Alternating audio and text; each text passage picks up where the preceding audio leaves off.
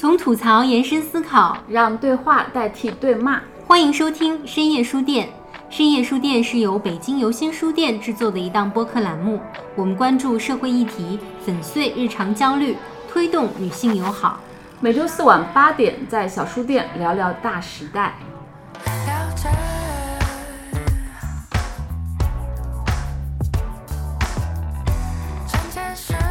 在想想，所有的一切不好的因素，真的在第一天就已经注定了。三十岁我就到了阴曹地府，就是那个时候会有这样的感觉，就三十岁我就死了。婚纱拉开一瞬间的站起来的那个人是他妈。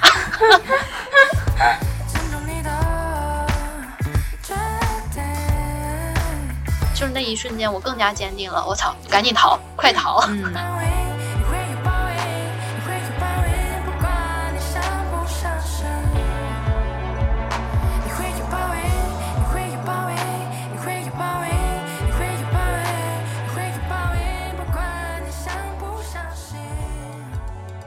Hello，大家好，欢迎来到最新一期的深夜书店。这一期呢，又是我们女孩系列的节目。大家好，我是一萌。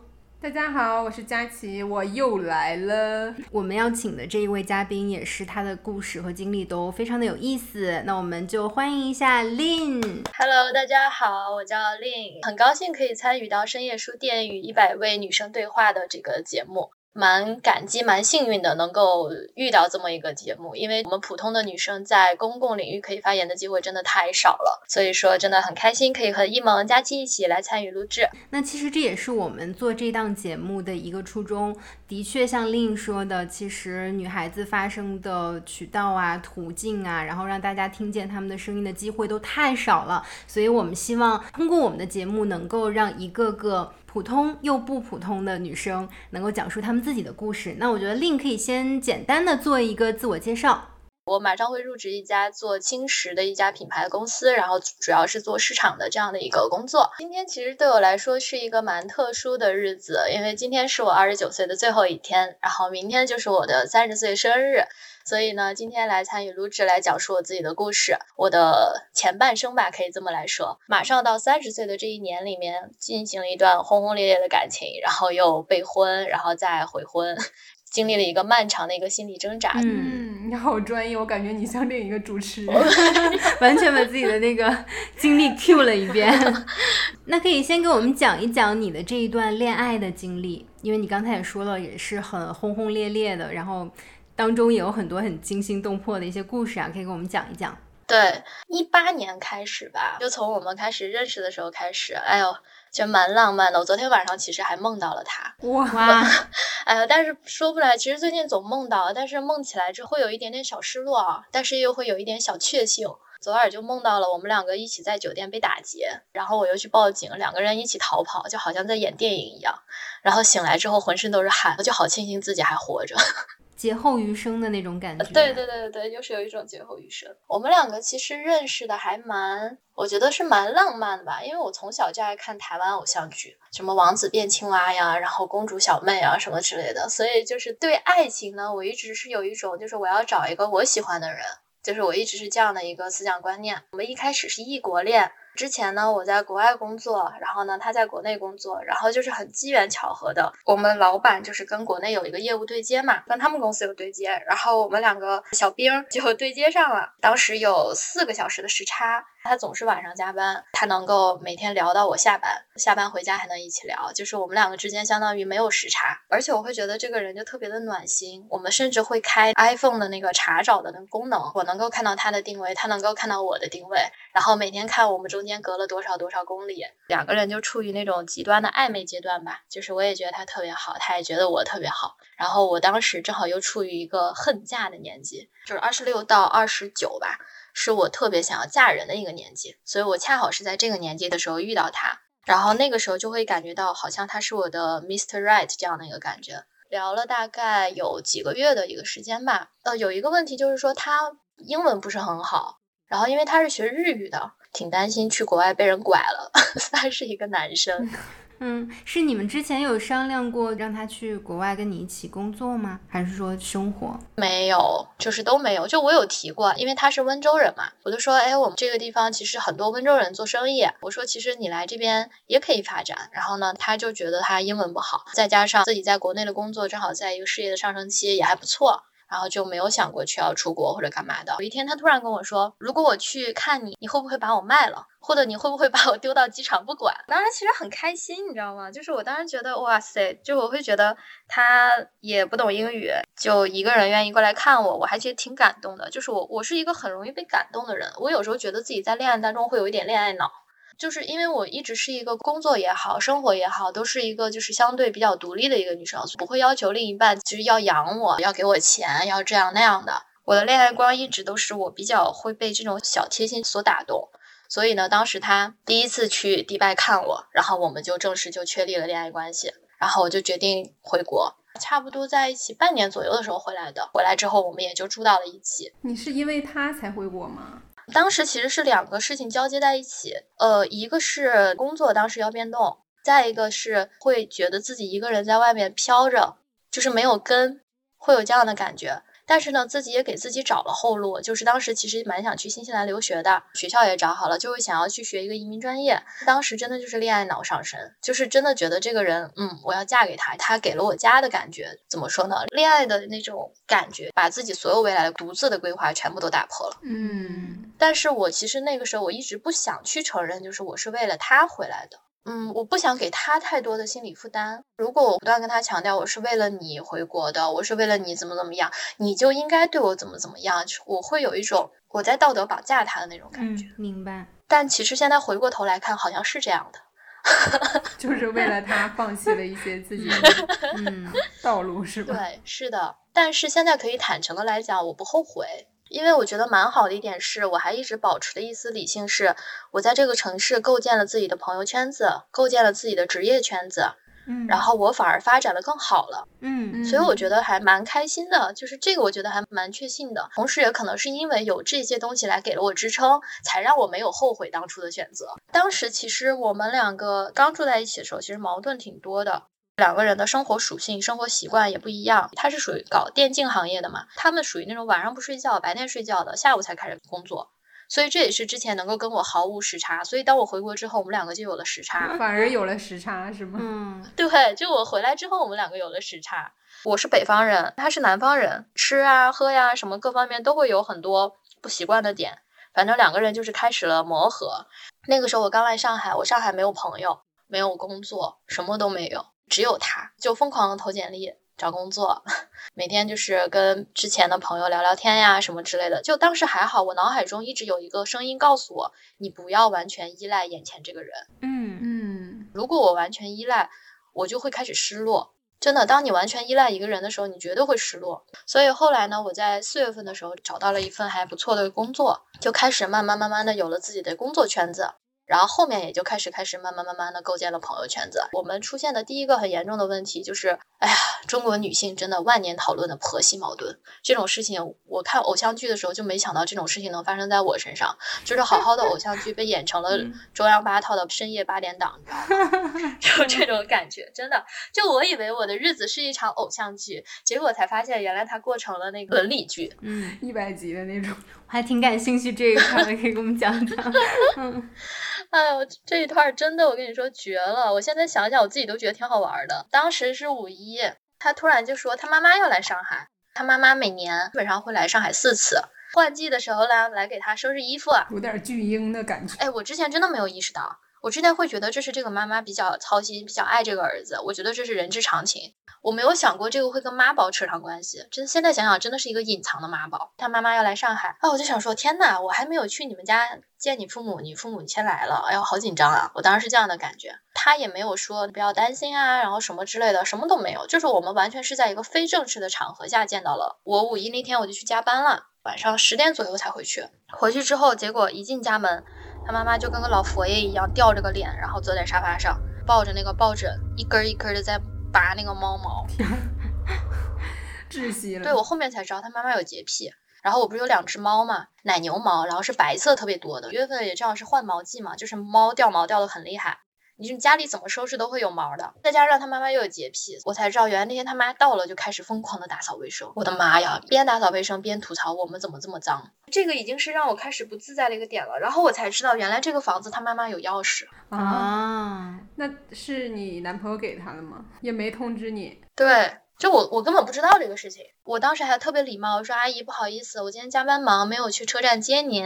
他妈就吊着个脸，嗯，没了，哎，就这一个字儿没了，我就愣了，你知道吗？后来才知道，他就说他他跟他妈吵了一架，没有告诉他妈妈他跟女朋友住在一起的事情。听起来他还是挺惧怕他妈妈的感觉啊。对，就他妈妈比较强势，因为他还有个姐姐，然后他姐姐一家都是跟他们父母生活在一起的，他们全家基本上都是在他妈妈的这种安排吧，说的好听点是对他好，然后说的那啥一点，反正就是习惯了这种所谓的安排。这也是我后来才意识到的，就那个时候我没搞懂，说实话。然后当天晚上本来也晚了嘛，我那个时候下班晚上还没吃饭，我自己就去厨房煮了碗面。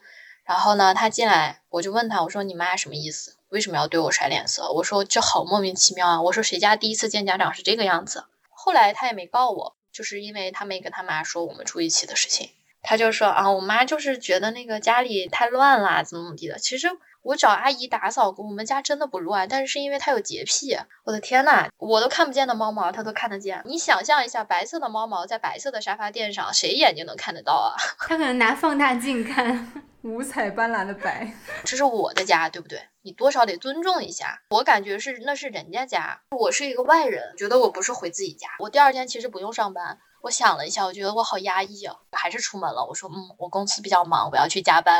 他也去公司加班了。我跟你讲，就两个人其实都在互相逃避。我当时还是在给自己洗脑，哎，但是我现在反应过来，回想起来说，这是我家，你凭什么指手画脚？哎，这是我的猫，你凭什么指使我不能养猫？我现在想想，真的，我当时好卑微啊！我的脑海中是两派，一派是独立派，然后一派是传统派。就是我的独立派，其实当时已经是被传统派占了上风的。所有的声音都告诉我，二十八岁是最佳的生育年龄，你该结婚了，你该在那个时间把孩子生了。所以那个时候我就告诉自己忍着哦。所以这一系列的行为，其实如果对现在的我来说，那个时候就该拜拜了。然后我加班到晚上，他就一直在问我什么时候回家。我说你什么时候回家？我才不独自回去呢。他就说他那边还在忙，怎么怎么地。我觉得他也是在逃避。我跟你讲，说他妈想单独跟我聊一聊。我说聊啥呀？然后呢，我说我不敢。他说真的别怕，没事的。我妈说没事的，就想跟你单独聊一聊。我现在想一想，他五句话四句都带我妈说，我妈说，我妈说。我真的想可以骂人吗？去他妈的！真的。这是一首嘻哈歌曲，叫我妈说。对，绝了。而且他妈要跟你谈，他也不觉得有什么奇怪的，就叫你去谈，他也不好奇。对，很奇怪。我跟你说啊，我跟你讲，搞笑的才在后面呢。我们到今年分手，他都是我妈想跟你聊一下，这句话还在出现。我跟你说。我回去了呢，然后他妈又坐在沙发上，垂帘听政。他把家里所有的衣服全部都收拾了一遍，然后把我们所有的衣橱柜子全部翻了一遍，把他儿子的衣服全部洗了一遍，没有动我的。Oh my god，太太窒息了，感觉。然后他就开始跟我谈，开始了那种灵魂拷问啊，你是做什么的啊？你多大？你家里是做什么的？你们怎么认识的？而且我跟你说可直白了，你工资多少？什么学校的？什么学历？我已经 有点不舒服了，但是呢，我还是很礼貌的，我都回答了他。当时他就抓了两个点，一个是我当时找的工作，我的薪资比他儿子高一点点；一个是我的年龄也比他儿子大两岁，就开始了往下套了，就开始劝分手了。担心我欺骗他单纯的儿子，骗骗他们家骗他们家钱吧？可能他们家其实也没什么大钱，也只是能在上海买个房子。但我说不好听话，你买个房子也不是全款，我们还得还贷呀。说他比他那个爸爸大一岁，然后呢，他姐姐呢也比他姐夫大一岁，然后反正就生活过得一地鸡毛。然后就说他跟他爸爸老吵架啊，他觉得他姐姐过得也不好，所以他觉得我比他儿子大两岁，我们在一起肯定不会幸福的。这就是他的理论，是的。然后他又说，而且你看啊，你工资也挺高的，你这么优秀，干嘛非要找我儿子呢？啊，就说让我悄悄的跟他儿子提分手，然后呢，不要说是他说的。当时你知道我的脑海中思绪已经在演一幕剧了，我就在想，偶像剧里这个时候你是不是得拿张卡出来甩我脸上？给你五百万，离开我儿子。道明寺的妈妈也可以嘛，我 OK 的呀。然后，但是呢，哎，没有，没甩。从头到尾都没甩，就是说我年龄比他大，然后呢，说在他们家乡就会被人指指点点，然后说我们温州就要找温州人。我那个时候实在没忍住了，我说那你儿子喜欢我呀？我那个时候真的，我跟你说我已经生气了。他就说那反正我们全家都不同意，你们要非要在一起的话，我就不给你们在上海买房子。我说那就不买嘛，我正好还想出国呢，我学校都找好了，我带他出国。然后呢，他就说当时让他去那个美国留学呢，啊，他阿姨家小孩都在美国，然后他不去，因为英语不好。我说对呀，他自己英语不好嘛，现在不是找了我吗？我英语好。他妈 在那阴阳怪气、暗中 炫富的感觉，疯狂比拼。是，我就我跟你说，真的真的好幼稚啊！可能事后他很骄傲的觉得，是因为我的这个态度，所以通过了他妈妈的考验吧。我当时想，你怎么不敢拿钱来考验我？这是哪门子考验呀？再说你们是什么家庭，还有门槛儿？温州皇室。皇上驾到！江南皮革厂。因为他就跟我说不要告诉他儿子，然后我立刻就给他儿子发信息，我说你妈让我跟你分手。我当时觉得就是就这样吧，就谁爱过谁过吧，我过不下去了。其实现在想想，我当时真的应该坚硬一点态度，但是没有。就那个时候，只能说是我在气头上。他拿那点羞辱我，他说啊，你们没结婚就住在一起，你妈妈能同意吗？把我妈搬出来了，反正那个态度、那个语气就是，反正我们家是男孩不吃亏。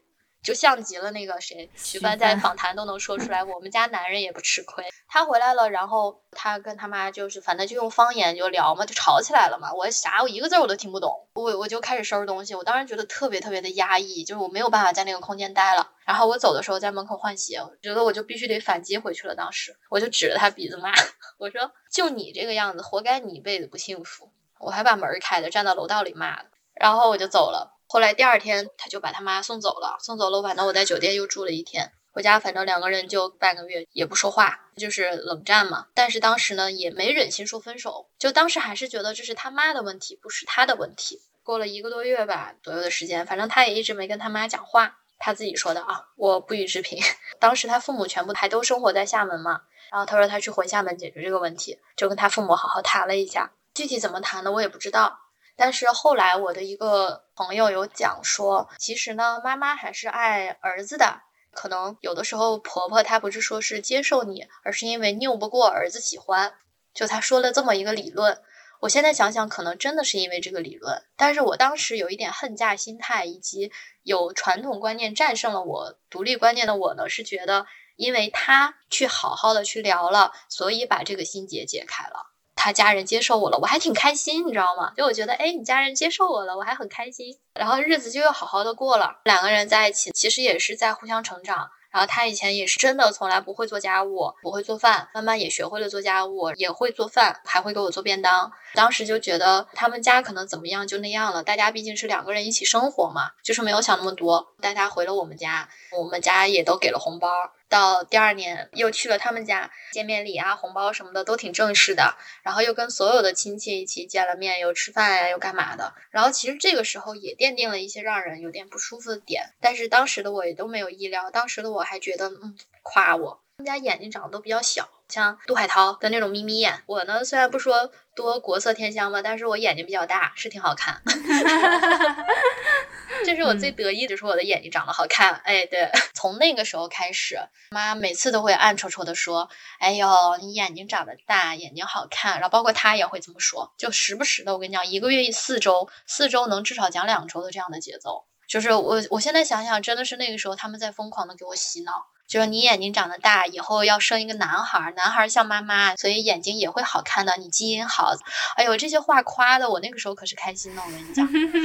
然后我比较不太接受的点就是说，他妈妈呢是觉得他已经给我们谋划好了，今年结婚，然后明年就可以生小孩了。哎，他正好有时间带，就所有一切他都把我妈妈排除在外，从头到尾没有我妈参与的空间，包括所有的一切都在他的规划之内。就我们两个是跟着他的节奏走，就是要你为他们家生个孩子，就是要你这个子宫的感觉。对，真的就是用我的子宫，然后用我这个大眼睛的基因。我跟你说，嗯，然后还得是生儿子。对，而且一定要生儿子，因为我的身材就那种梨形身材，就典型的北方人那种样子。听不懂他们的方言啊，他会给我翻译，说他们家亲戚说我屁股大，肯定生儿子。Oh my god！哎呦我的天！呐 窒息了。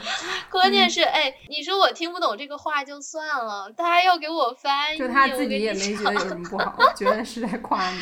对，从那个时候就是他所有的理念都是觉得他们家接受我了，我应该觉得骄傲。我的天呐，天呐，皇室就是被皇室钦点了，感觉。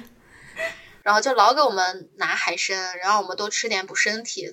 现在想想，就是因为我给他儿子补身体，所有的一切套路都是因为我能把他儿子的起居照顾的好好的，然后完了还能让他儿子吃的好好的，嗯还总当我的面夸他儿子胖了，哎，一看就是吃的好，哎，有的说我养的好的，我还挺开心的。当时的我，天 他们可能没搞懂我的一个理念是什么，就是我是真的喜欢做饭，我喜欢研究吃的，你知道吗？就是这个是我的一个爱好。我在外面如果餐厅或者什么地方我看到一道菜，我就会想它是怎么做的，我回来就会研究，做成了一道新菜，我就会特别有成就感。就是我是真的喜欢做菜，而不是因为我嫁到你们家，我就担负着给你儿子做饭、给你们家做饭的一个义务。嗯但是他们是这样认为的，真的很多女性会被蒙在鼓里。我是一个，我做什么我会先基于我愿意的一个基础上，但是他们会去评估这一切是否符合他们的要求。他们这是找儿媳妇儿的标准。嗯，对，就是他们会去评估，所以这一切我恰好符合了他们的标准。想想太可怕了，我是活在一张编织的网里面。所以现在想想，他所谓的回去跟他父母沟通，去解决这些问题，其实他们是在给我打分，我怎么样能够跟他们家完美的互补？哦，还跟我规划好了，老大生男孩儿，老二生女孩儿，还说最好是可以一次性生一个龙凤胎。然哎，我说那你们家多掏点钱，我们直接去用高科技手段得了。哎，还不如。我跟你说，更可怕的是说，还要他姐姐的小孩也来上海上学，让我们来 Oh 养。my god！就是我当时就想，就忍一下就算了，我们俩过，又不是跟他父母过。他姐姐还会说，你知道吗？嫁到我们家会很幸福的。我妈妈真的细节做得很好。你知道什么细节吗？就是因为我们去他们家给我拿了个一次性的牙刷。这不是最基本的吗？对，就是牙刷、毛巾什么的都在卫生间摆好。她说，因为她去她婆婆家，她婆婆就没这么做。而且后来我才发现，他们家不只是对我，他们跟所有陌生人的接触的一个方式都是先给个下马威。原来他们所有的一切评估里面还包括了我通过了这个下马威。我没有因为他不在上海买房子而不跟他儿子在一起，就可能觉得我爱的是他儿子这个人。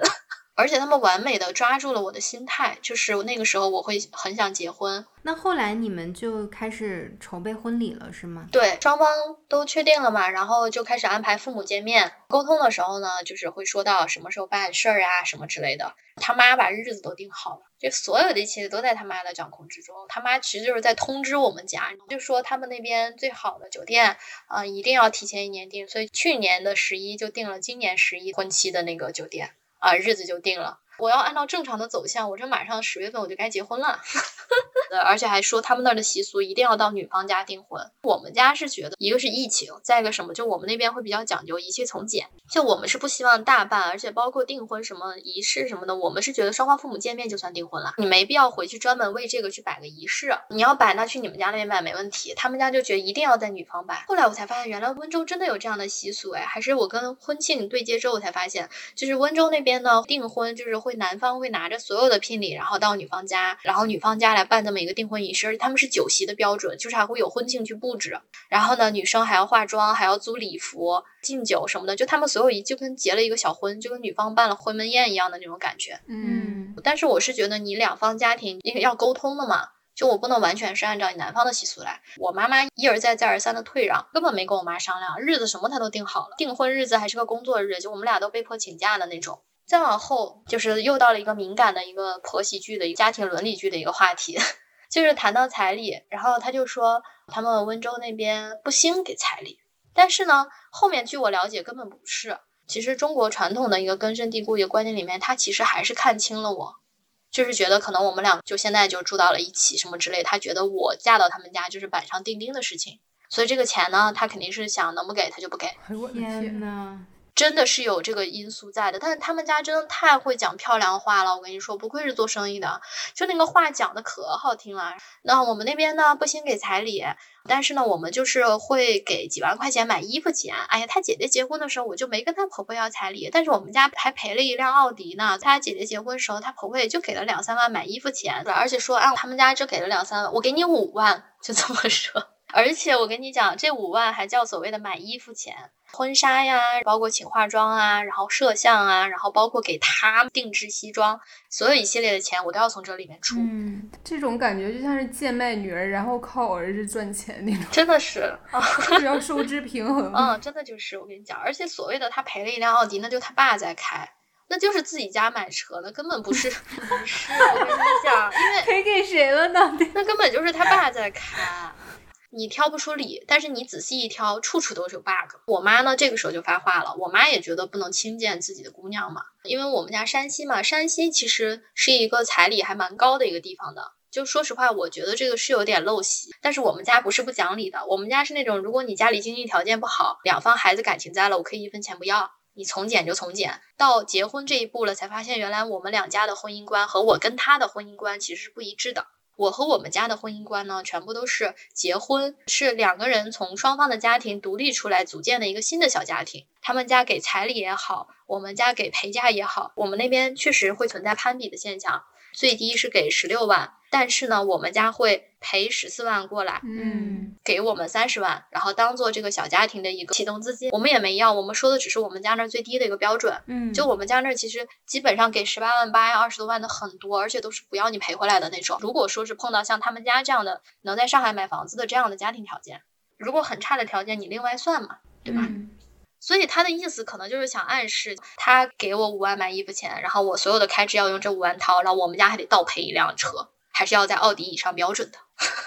你能听出来这个话中话的意思吗？你没解释之前真的没听出来。果然能把人绕进去。对我跟你真的嗯真的，就话说的很漂亮。然后呢，就他当时就说啊，行，那就按照你们家那儿的习俗来。当时答应的很漂亮的，因为我妈妈这辈子没有拍过婚纱照，我就问他，我说你父母有拍过婚纱照吗？然后他说没有。我说那我们就给两对父母一起安排一个，你说这多有纪念意义的一个事情吧。我们到了那个店里，然后就在选衣服，他妈就立刻直接去把凳子搬过去，然后跟他姐姐拿着那个 iPad 就在选。就本来我是放在他和我妈中间的，然后他直接搬过去了。就完全没把我妈当个人。再往后呢，就到了一个备婚的环节，包括约婚纱照、跟婚庆聊天什么的。就真的这个时候，我跟你说，这个男人的马脚就露出来了。就这个时候已经不是跟他们家的问题了，是跟这个男人的问题了。呃，所有的备婚他都没有参与，就全程都是我和他妈。对，这个时候就是我和他妈来直接对战了，各种暗戳戳的所有的费用全部都让我来出，包括跟婚庆，包括婚纱。我每次提起这个事情，他都会说，因为他们家给我们买了房子，就是我不喜欢这种被算计的感觉。你哪怕好好跟我讲，可能我们现在经济紧张，或者是说我们哪里哪里，那我们这边来平衡。我需要的是这个男人坦诚的来跟我讲。但是全程是他妈妈在算计，而且还是在用之前那种话术。他当时都说好，听你的，都听你的，完美的排除了他的参与。他其实是很聪明的避开了我跟他妈之间的战争。他其实早就预料到了，在这个过程中肯定会存在听我的还是听他妈的。他选择了让自己完美的退出，而是让我来直接跟他妈对战，因为可能他觉得我已经有了成功案例。这个时候，就是我已经开始对这个男人有意见的时候，我已经开始思考这个男人是否是适合我嫁一辈子的男人。我开始发现，原来他真的从头到尾都没有担当，到底是有多少事情都是在他跟他妈妈商量之后来蒙我的。就那个时候，我的独立意识已经开始慢慢慢慢的去跟这个传统意识开始干仗了。我脑海中的战争其实已经开始了。今年三月份去我们家订婚的，他当时说他们那儿的那个习俗就是女方要给男方买一套衬衫。女生还要给男生买一双新鞋子，怎么怎么地的，反正就是我跟你讲，这才真的是套路我，就是所有的细节都是女方要给男方买什么什么之类的，我都买了。我后面查了温州习俗才知道，原来男方要给女方买一个包的，而且要买奢侈品的包，他怎么不给我买？我跟你讲，我的包包都是自己买的，他们家所有的习俗都是听他妈妈说的，我怎么没脑子自己查呢？他妈是活字典，可能。他妈是定了一套自己家的习俗，可能。对，我跟你讲，所有的习俗都是偏向他们家的，加了很多温州的那个婚庆什么之类的。我看了之后才知道，哦，原来女方可以要这么多东西啊！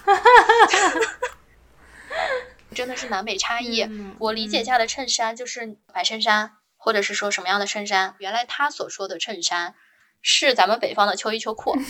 啊，这个是这个东西对没听过，嗯，对，我也没听过，我也是才知道。而且到我们家之后，他看着他身上穿衬衫，他觉得不满意。订婚当天早上九点钟，而且还有他所谓的吉时，就他算的那个日子，逼得我妈妈早上九点钟去找那个就是关系好认识的，人家店都十点开门，我好生气啊！你凭什么这么使唤我妈妈？他们家要带那个伴手礼来给我们家亲戚，伴手礼也是我准备的，但是这个时候就到了，你知道人家的话术是什么吗？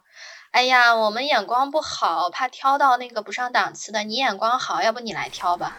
你眼睛大，你挑吧。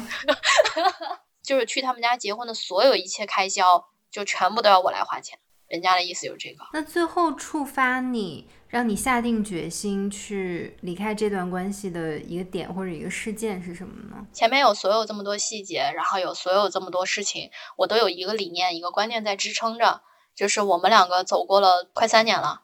然后我们两个也经历了一些风风雨雨，然后也吵过也闹过，半夜离家出走，父母这关也过了，反正日子是两个人过的嘛，也不会跟家里过，也挺好的，一直都这么忍着过来的。压死骆驼的最后一根稻草，就是在有一次去试婚纱。现在想想，所有的一切不好的因素，真的在第一天就已经注定了。我们当时抢票就抢的不顺利，高铁票，五一期间的票补到了五一早上最早的六点钟的那趟车。天啊，六点钟意味着我们五点就要起床，我们就在虹桥附近，到高铁站特别近，打车也就十来分钟。哎，偏偏那天早上有马拉松，我们最近的那条路给封了，我们要绕路。哎，我我们要三四十分钟才能到。你谁家早上五点钟堵车呀？哎，偏偏那天早上五点钟去虹桥的路一片红，堵死。对，我们就很英勇的误了火车，当天所有的票都补不上，五一第一天就废了。第二天早上回温州，然后就把所有的时间都改约到第二天。第一站就会先去他们那儿一家不错的一个婚纱店，他妈妈也从厦门赶过来。像我是婚纱，凭什么要你妈参与？到了那个婚纱店，然后当时他妈妈还没到，他让我不要先试，要等他妈来，就真的是跟老佛爷一样，就是站在那里，哎，你这个不好看，哎，那个还行，这个不好看，那个怎么怎么样，完全不问我喜欢什么，我觉得什么好看，什么适合我，或者去听人家专业的礼服师，你说对不对？没有。我其实已经挺不爽了，我在憋着呢。然后呢，我就掐他，然后他就是说让我忍一下。然后我就跟礼服师说：“你听我的，选了几件我看着还不错的，我们就开始试。”这个时候就来了压死骆驼的最后一根稻草。他跟他妈妈坐在那个沙发上，他穿着拖鞋，脚就那么翘个二郎腿。我到现在都忘不了这一幕。我跟你说，现在想想，整个就是一个。噩梦，到现在都能看到两个人就那么坐着，我很兴奋，因为我没有试过婚纱。那个时候我还是有一次偶像剧的那个因素在的，就是我很期待我穿了婚纱，然后门帘拉开的一瞬间的那种感觉。帘子拉开的那一瞬间，就是那个时候我都想哭，你知道吗？就是他的眼里没有小星星，当时我在他的眼里没有看到小星星，就婚纱拉开一瞬间的站起来的那个人是他妈。他当时就还是翘着二郎腿在刷抖音，然后眼睛就这么抬起来一下。他妈第一句话：“哎呦，这件不好看，露太多了。”他说：“嗯。”Oh my god，窒息了！真的，我当时就想走了，我当时就想走了。我跟你讲，帘子拉上那一瞬间，我的眼里就有泪水。当时我脑海中又想到了偶像剧的那一幕，我穿着婚纱冲出了婚纱店。现实生活中不能这么演，婚纱脏了你还要赔钱。其实当时整个人很失落。所以我试婚纱的状态一直都是，我就看着镜子里怎么都不好看，真的。现在想想，其实是因为自己的面部表情不自在。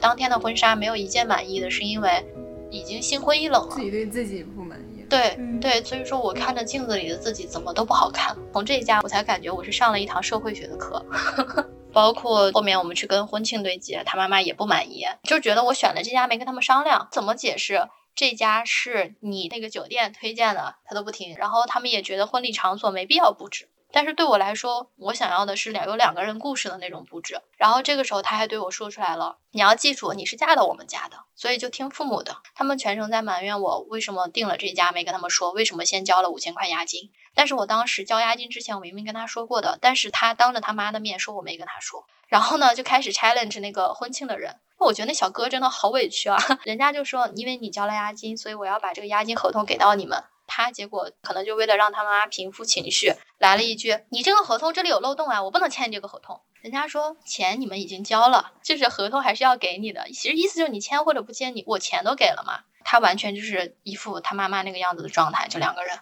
原来真的到这一步的时候，完全没有去向着我。后面呢，他妈就开始又逼着我们去领证，就说五月七号日子不错，我就找了个借口，我就说我要去出差，然后就飞北京去了，就一直在催我们领证，我就一直没有去领。我已经想摆脱他们家了，当时脑海中的那个独立的小人儿占据的那个地盘，已经比传统的地盘要更大了。一个月的时间吧，我来思考，因为我从来上海就跟他在一起生活。然后我就在思考，我离开他，我一个人能不能在这里生活，能不能在这个城市立足，我能不能承受别人的流言蜚语？亲朋好友都知道你十月份要结婚的事情，但是最主要的是，我能不能让我的父母来承受来自于亲戚的这种流言蜚语和压力？因为其实我在我们家已经属于一个叛逆的属性的一个存在了，表弟的孩子都已经几岁了。工作不按照家里的要求走，然后我的婚姻也是，就是用他们的话说一把年纪了，所以才导致我那个时候其实也一直就是很想结婚，我就觉得我的该到这一步了，整个人都会是处于那种焦虑的状态，而且从二十六岁开始，就是我整个人会觉得三十岁我就到了阴曹地府，就那个时候会有这样的感觉，就三十岁我就死了，所以我要赶紧在三十岁之前。把什么什么事情办了？我要结了婚，我要在二十八岁最佳生育年龄里面生孩子。哦，我现在已经晚了。用现在流行的一个词来说，我在不断的内耗，我是自己跟自己在打架。我特别理解，特别理解这种感觉，因为可能佳琪还没到这个年纪啊，虽然也快了，但但我也经历过这个过程。就是我们之前有一期也在聊聊过年龄焦虑，我大概是在。二十七岁到二十九岁的时候吧，就特别特别焦虑，但是我好像没有没有那么恨嫁啊。可是你就是也会考虑婚育方面的一些问题，然后包括自己的。未来啊，事业，然后你就会觉得三十岁是一个特别特别可怕的事儿。但是你真的是过了三十岁之后，你就会发现，哦，其实一切还是都是很美好的。对，就真的是自己多虑了。但每个人都有这个过程了，我觉得也很正常。那个时间做的一系列的决定，都是在怕自己在这个年纪之前如果没做完就做不了了的那种感觉。所以我其实一个月时间一直在思考，就是我能不能承受得了这种压力，我能不能承受得了同事的。眼光，所以后来其实蛮感激的，就是我妈竟然很支持我，给了我很大的支撑和动力。同时，我也在思考，就是我自己的职业规划。我觉得是我一直比较骄傲的一个点，就是我没有放弃我的职业。我的职业规划是按照自己的要求在一步一步走的。我没有因为要结婚，没有因为他去把自己的整个职业也放弃了。所以说，我就开始想，就是我未来的一个职业发展是什么样的。刨除家庭、结婚、生孩子的因素，那我其实还会有一个黄金奋斗的一个年纪。所以说，我就会选择一个更好的工作机会。以前会想着，哦，我就在那家公司稳着，我就怎么怎么样。然后，但是现在会想，有更好的机会，我还是会去。所以我现在去找了一个更好的机会。再加上还有一点，就是我在上海，其实真的可能这个东西是下意识的，就是有意无意的跟他妈妈吵架之后，自己拎着行李半夜十二点出去找酒店住的时候，我发现我好孤独，就是我在这个城市没有朋友，没有亲戚。所以我就开始下意识的去构建自己的朋友圈子，嗯，而且这个朋友圈子里面没有他，这个是我干的最漂亮的事。所以当我出现这个事儿的时候，在上海，我会有朋友帮我搬家，有朋友陪我喝酒，有朋友干嘛的，他找不到我的朋友，因为他没有微信。我会想，我需要多少钱，我要赚多少钱，我才能在这里生活。然后呢，我一直很喜欢云南，我会想去云南给自己买个小房子，以后去养老，又需要多少钱？我会把所有这一切，我都在整个五月来去思考能不能离开他，这段感情要怎么走，然后包括给我家人去打一个预防针。整个六月份呢，就在构思自己的一个职业发展了，我是否有更好的机会？然后我也去看，所有事情基本上都 set down 了，都确定了。七月初我就开始跟他提这个事情，但是唯一一点不顺的就是提的时候没有自己想象中那么顺，就那个时候其实心还是有点软的。当时我想过，如果他做出改变，或者再像。上一次就是我跟他妈妈吵架的时候，他可能当下的时候，我以为的他那么勇敢的话，我可能还会心软。嗯，但是他就把所有他真实的一个想法都说出来了。嗯，就是觉得我太注重细节了，然后就觉得所有的一切都是我是嫁到他们家的，我不应该去在意这么多事情，就应该去听他们家的。就我那天哭着跟他。说到我试完婚纱之后，在他眼里没有看到小星星，我觉得我对他最后一丝的爱，他已经把它消灭了。我说，我觉得那天特别的心碎，我特别的伤心。然后你知道他跟我说什么话吗？他真的是对我进行一个二次打击，心吧本来已经是裂了，然后他是把它砸碎了。嗯嗯，他说我们都要结婚了，我们现在是亲情。啊，天呐。姐妹啊，永远不要相信这个理论啊！我的天呐，他真的把我完全给破灭了。所以他说出来这句话的时候，我才更加觉得他要找的是一个保姆，而不是一个老婆。那你觉得他是真的爱你吗？或者说有曾经真的爱过你吗？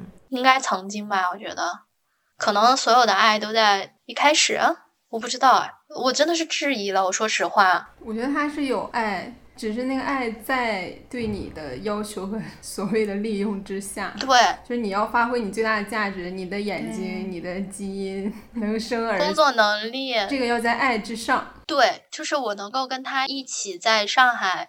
过一个体面的生活，那我肯定是需要一直工作的，而且是需要我的不断的升职加薪的才可以。嗯，然后又希望我生孩子，但他没有考虑过，如果我真的有一天生孩子，可能我的职业会受影响。我觉得这个是这个社会对女性很残忍的一点，是真的有在内的。跟他提完这件事情，第二天。他就打电话告诉他父母这个事情，第一时间报告老婆。真的，我已经反思到，我就在想，那我们之间是不是很多事情原来都第一时间去告诉他父母了呢？你们之间没有秘密，你跟他妈之间也没有秘密，你在跟他们全家谈恋爱。对，而且还有一个小细节，就确定要结婚之后，我特别忙的时候呢，我们家人乱的一团糟。然后他也不收拾屋子，然后他也不做饭。OK，就是当他哦，他确定我是嫁到他们家之后，他从来没给我做过一顿饭。人家每天六点半下班到家，我回去的时候就开始打游戏。等我快到家，我说啊，我下班了。他说好，你想吃什么？我点外卖。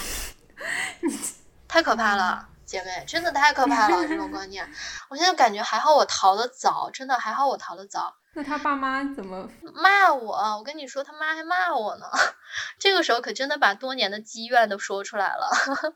然后第二天告诉他父母了。你说一个正常的家庭，你是不是应该去找我父母去沟通、去商量呀？你看两个孩子怎么了，对不对？嗯。从头到尾没有找我父母商量，然后第二天也没过来找我，就是在给他支招，让他怎么来对付我，在想着怎么样让我把所有的彩礼都退回去。我真的 我也想骂人，我跟你讲。他还告诉我说他跟他父母说这个事情。我说那现在这个事情真的没有任何退路了。你告诉了你父母，我说这个事情，我觉得这本来是我们两个的事情，但你既然做的这么着急，那这个事情没有任何退路了。然后这个时候，这个男人更幼稚的一点来了，他就跟我说，那我想到了一个解决方案，我去告诉我妈，因为我在外面跟别的小姑娘那个喝酒被你发现了，所以你不干了，你要悔婚。你说这是一个成熟男人说出来的话吗？他拿准了他在外面找小姑娘，他妈不会生气，所以他用这种理由，他也不敢说你在外 怎么样。对对对，就是真的是他说的这句话的一瞬间，才让我意识到，原来其实之前我那个朋友说的观点是对的，就是他妈妈不是接受了我，而是因为拗不过这个儿子喜欢，所以从头到尾他们根本都不喜欢我，不是因为什么我年龄比他大两岁，也不是因为我不是温州人。而是因为他觉得我能力太强了，他儿子拿捏不住我，他拿捏不住我。嗯，但是他接受的原因是因为他儿子一定要在上海生活，他又需要我的能力来照顾好他儿子和我赚钱，能够跟他们家一起。我不会去让他儿子来养，因为他儿子没有那个能力去养另外一个女人。但是他们又想要体面的生活，看太透彻了。就是那一瞬间，我更加坚定了，赶紧逃，快逃。嗯，所以我又说了特别狠的一句话，我说你想要解决方案吗？好。你去跟你妈断绝母子关系，他怎么说？太搞笑了哦！他开始数落我的不是了哦。他说：“你知道吗？你说的一句话让我特别接受不了。”我说：“哪句话？”他说：“你让我跟我妈断绝关系。”就是什么都不能打破他跟他妈的联系。对，其实我说这句话就是为了让他跟我分手，结果他拿这句话来数落我说我不该说这句话，他还数落我，他说：“你把我养成了一个废物，你现在说走就走。”后面就是还好，我闺蜜就飞过来陪我嘛，然后就在外面住酒店，就趁她不在家的时候去把所有东西都收拾了。我把彩礼啊一分不差的退给他，黄金什么的我都邮给他，钻戒什么的我什么东西都没有留，因为当时我闺蜜有替我去问过她，就说你看需不需要我们去跟你父母道个歉？然后毕竟这个悔婚这个行为是我我先提出的，要不我们就体面一点把这个事情解决了，然后咱咱们这个事情就这样了。毕竟对父母可能打击多少是有一点，就他们会觉得很丢面子嘛。嗯，她说不用。他妈还骂我，给我打电话，我没理嘛，我没接。我那天在开会，然后就给我发信息：“你这个女人真的心太狠了。”电视剧，你到底对我儿子做了些什么？我儿子这几天都瘦了十几斤，你这个人怎么这么不要脸啊？你这个女人真的心太狠了。你对我们家造成的损失我就不说了，你对我儿子造成的伤害，你拿什么来弥补？啊，我的天呐！我靠！我跟你说真的，就是每一个逗号前的那一句话都带三个字儿“我儿子”嗯这是另一首嘻哈歌曲。继我妈说之后，最新力作就是我儿子。对，再不逃，我不是死到了三十岁，我是死到了他们家，或者是我死到了婚礼现场。我觉得我再拖下去，我我可能要上社会新闻了，就是婚礼现场，婚娘穿着婚纱街头落跑。台风天的前两天，我当时房子呢还没有办法搬进去，上一个租户还没搬走，我想怎么办呢？还好这个时候有一个社会小技巧，就是原来在城市里面，它还有那种地下那种小仓库，可以放私人物品的。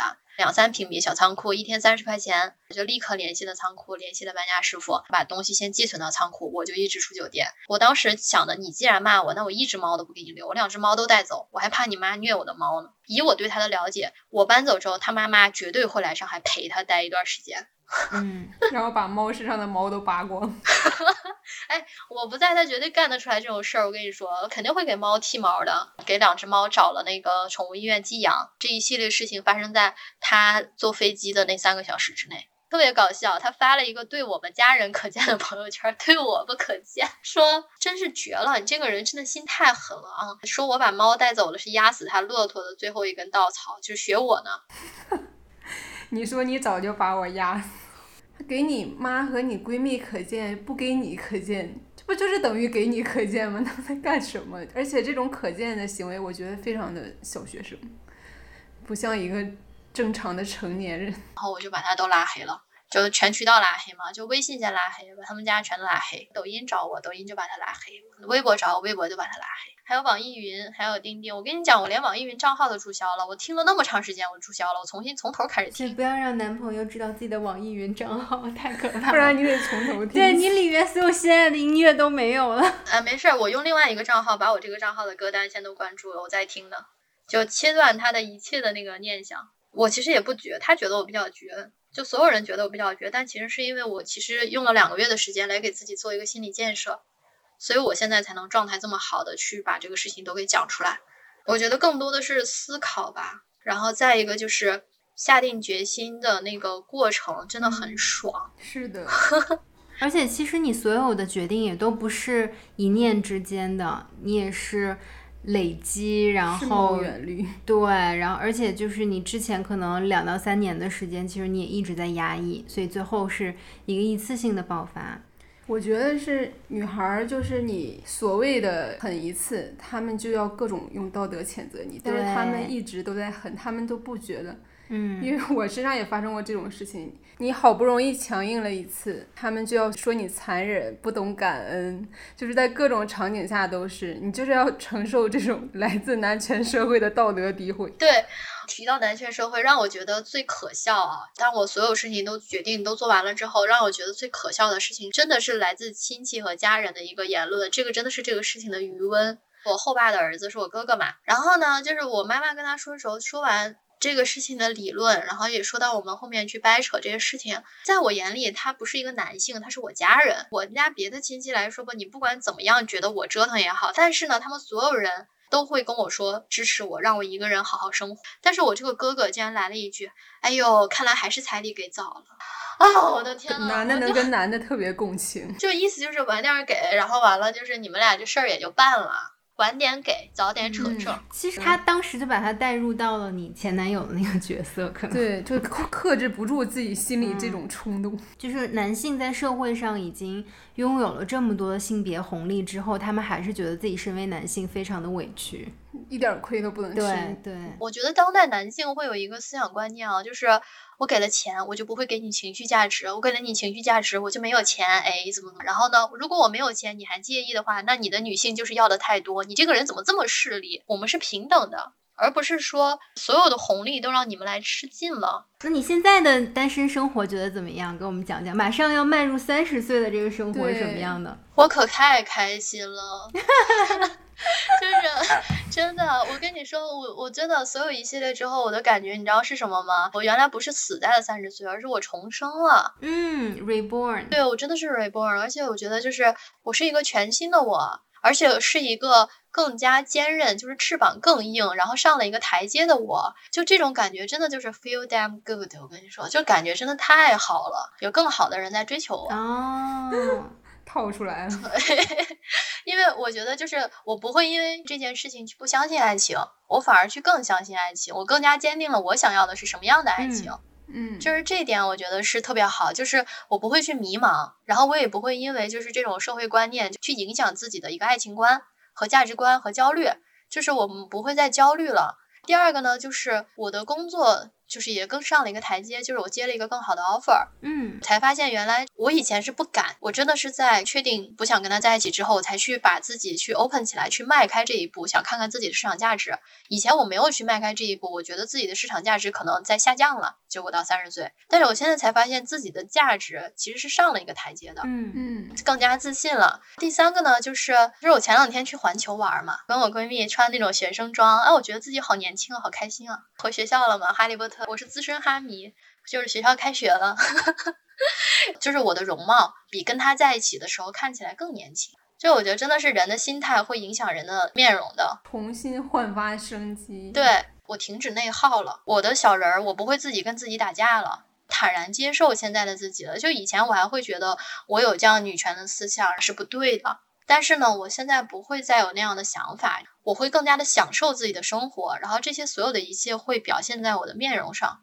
对，而且我会更期待，尤其是在感情这一块儿。以前传统的我啊，也会有一点会觉得自己到这个年纪可能就是被别人挑挑拣拣了。但是现在呢，我觉得我自己更值钱，而且我更优秀。这个时候来去追求我也好，或者是去爱我的人，他反而才是能够接纳我的观点的人，才会是更适合我的。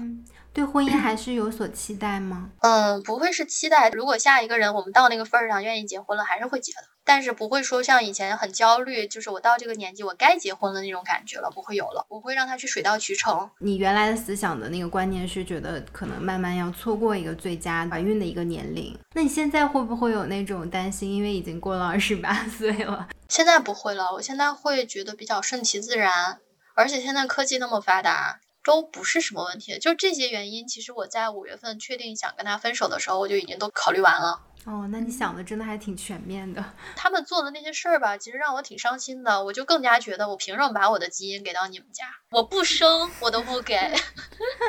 对，其实最佳育龄期本来就是一个伪概念吧。对，因为你二十六岁到三十岁之间，你做什么事情你都是黄金年龄。你别说生孩子了，你要去搞事业，你都不知道会搞得有多好。你要关注的不是最佳育龄，也不是说高龄产妇，而是说那些危险的产妇。如果你危险的话，你在你就算是二十六岁，你也是危险的，不是说你二十六岁就一定没问题。要关注的是这种人。对，我想问你，你还相信偶像剧吗？就你还会幻想那个情节吗？嗯，应该不会了。我会把我的价值观放到第一位。就是你要以你自己为主角拍一个剧，而不再相信别人拍的那个剧了。对，偶像剧这个东西吧，我还是会爱看的。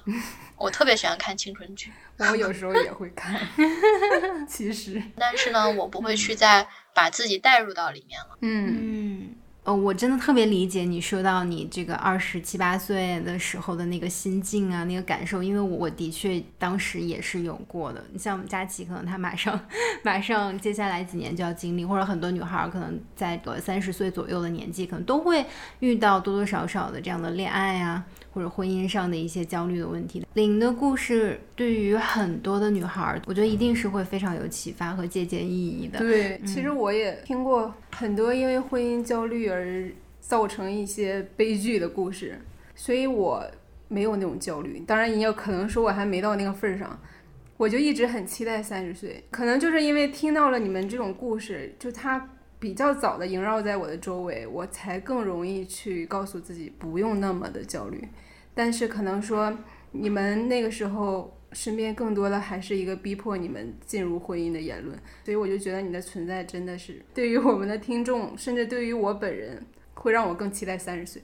因为我身边有很多跟我差不多大的朋友们，可能也是在结婚前夕就会发现你和男方和男方的家庭会有各种各样的矛盾，因为你会涉及到很多很具体的一些细节，比如买房呀、装修呀，然后婚礼的，反正我身边的朋友都是会有一些犹豫和一些疑虑的，但是最终大多数还是就继续迈向。婚姻了。那这个过程当中，可能有些人现在也不是那么幸福，有些人可能就觉得哦，我凑合过日子，有些人可能就是逐渐解决了一些矛盾，各种各样的情况都有。但我我会觉得，对于所有女孩来讲，遵从你内心的声音，这个是最重要的。你自己在一段关系里面，你开不开心，舒不舒服，幸不幸福？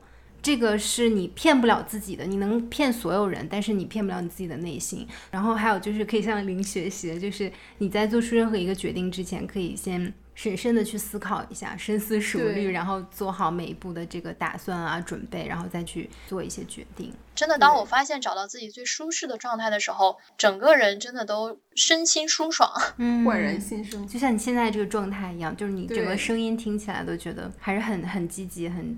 发自内心的 喜悦，对，嗯，所以你为什么会参加我们的节目？我觉得真的是机缘巧合啊！我一个朋友是写公众号的嘛，他之前是李贝卡的编辑。我说你认不认识哪里能投稿的呀？我我觉得我的经历特牛逼，我好想把它写出来。哇！然后呢，对我朋友说你可真适合，你的故事太适合新事项了。嗯。然后，对，然后呢，我说行，那要不我去给新事项投稿吧。后来就是偶然的机会，就是朋友朋友间就听到了你们的播客嘛，恰好就看到你们这个栏目说与一百位女生对话，而且。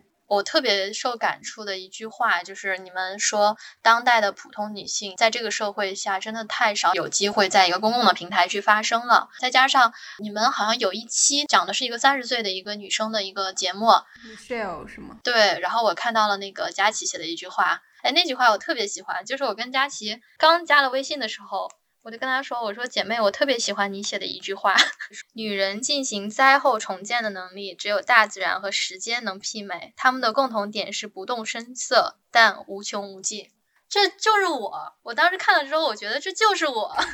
这也可以送给你，因为我真的是不动声色。然后完了。”我也默默的完成了灾后重建，我觉得我现在就是雕琢出了一块琥珀。我觉得，其实那天见你也感觉你一点都不像刚从一个失恋氛围里出来两个月的一个人。我觉得你就像一个跟我一样的一个同龄人，然后刚从一个什么游乐园跑出来，然后我们在大街上碰见，一起去喝个咖啡，你就讲了一个好像是别人的故事，但其实是你自己的故事。对。我觉得可能真的是因为走出来了，而且我不会觉得自己丢人。我其实相当于我不是分手，我真的是离婚，就我的感觉啊，只是没有领证，放弃了财产分割，我要了我两只猫。还有一点是你不用度过离婚冷静期，恭喜你！哦，这可太好了！哎，我觉得那个离婚冷静期真太扯淡了。还有什么生三胎，这些所谓的专家真的应该下下土。我跟你说，他们是怎么想的呀？这种东西真的，你没有办法去控制女性，你就用这种东西来欺压女性吗？你更加让女性不会结婚了。我觉得，没错，这太离谱了。我觉得你不但不丢人，你反而其实特别应该为自己骄傲。不但不丢人，还很迷人。对，真的真的。那最后，因为林马上要三十岁生日了嘛，嗯嗯，能不能送给三十岁的自己一段话，然后也作为我们的结尾？我想对三十岁的自己来说的一句话就是：永远不要再害怕了，因为自己内心的强大和我自身的灾后重建的能力，是我自己都没有预料到的。这个是我对自己很惊喜的一面。所以就是永远不要再去害怕了，你不会死在三十岁，也不会死到四十岁，你只会过得越来越好。这个是我的一个对自己的一个期许吧。好，好，活到一百岁，对，期待你能成为更好的自己。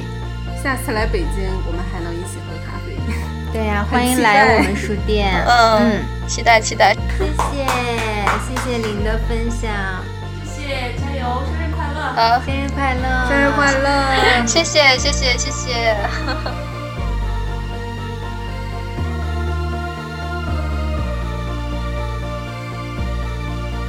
在各大播客平台搜索“深夜书店”，订阅我们的播客；在爱发电搜索“游心书店”，支持我们的创作。关注微博“游心书店”和公众号“每日游心”，及时获取我们的最新活动消息。Show Notes 在播客上线后次日更新。你可以看到本期提及的书籍、电影以及我们的联系方式，也欢迎大家来游心书店以书会友。我们的地址是北京东直门东外五十六号创新园区。深夜书店每周四晚八点，在小书店聊聊大时代。